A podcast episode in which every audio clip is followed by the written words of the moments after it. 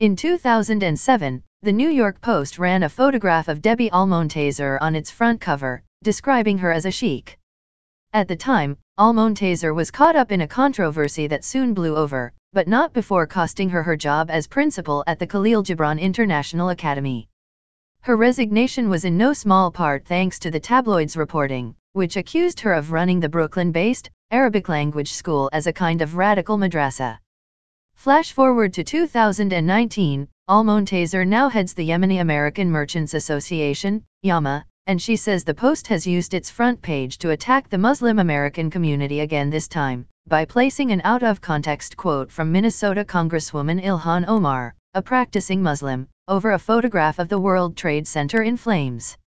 I was just absolutely outraged, Almontaser tells The Independent. While she and other Muslim Americans didn't explicitly challenge the post in 2007, they are this go around.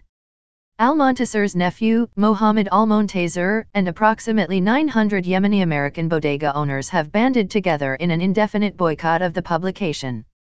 Among their demands, as reported by Cleaner when the boycott kicked off in April, that the Post change their cheap and sensational tabloids that undermine national unity and incite violence and hate for the sole purpose of circulation and sales against minority communities.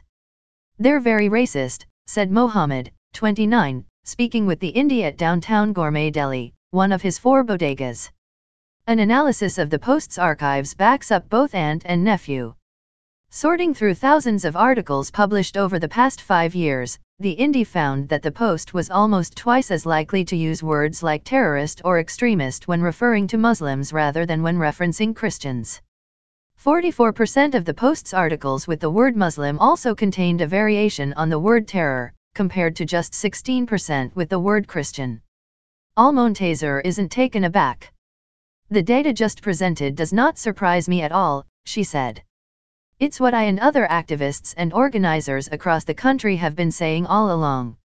A spokesperson for the Post declined to comment for this article. Nor are they speaking with the bodega owners. We emailed them requesting a meeting. They never responded, says Almontaser. The publication's lack of engagement has added fuel to the Yemeni American boycott's fire. What was planned as a limited 30-day affair has turned into a protest with no end in sight. Despite the Post's silence, the drop in revenue is probably getting their attention.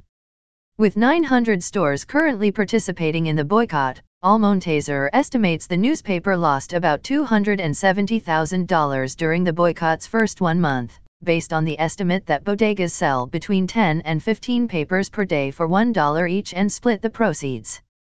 The Post typically sells about 150,000 copies of its print edition a day.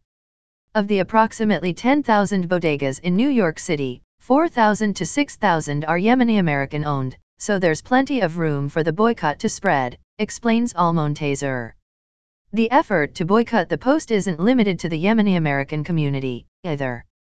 Yama has formed a coalition with Black Lives Matter's New York chapter, Rise and Resist, the Council on American Islamic Relations, CAIR, and other anti-hate groups.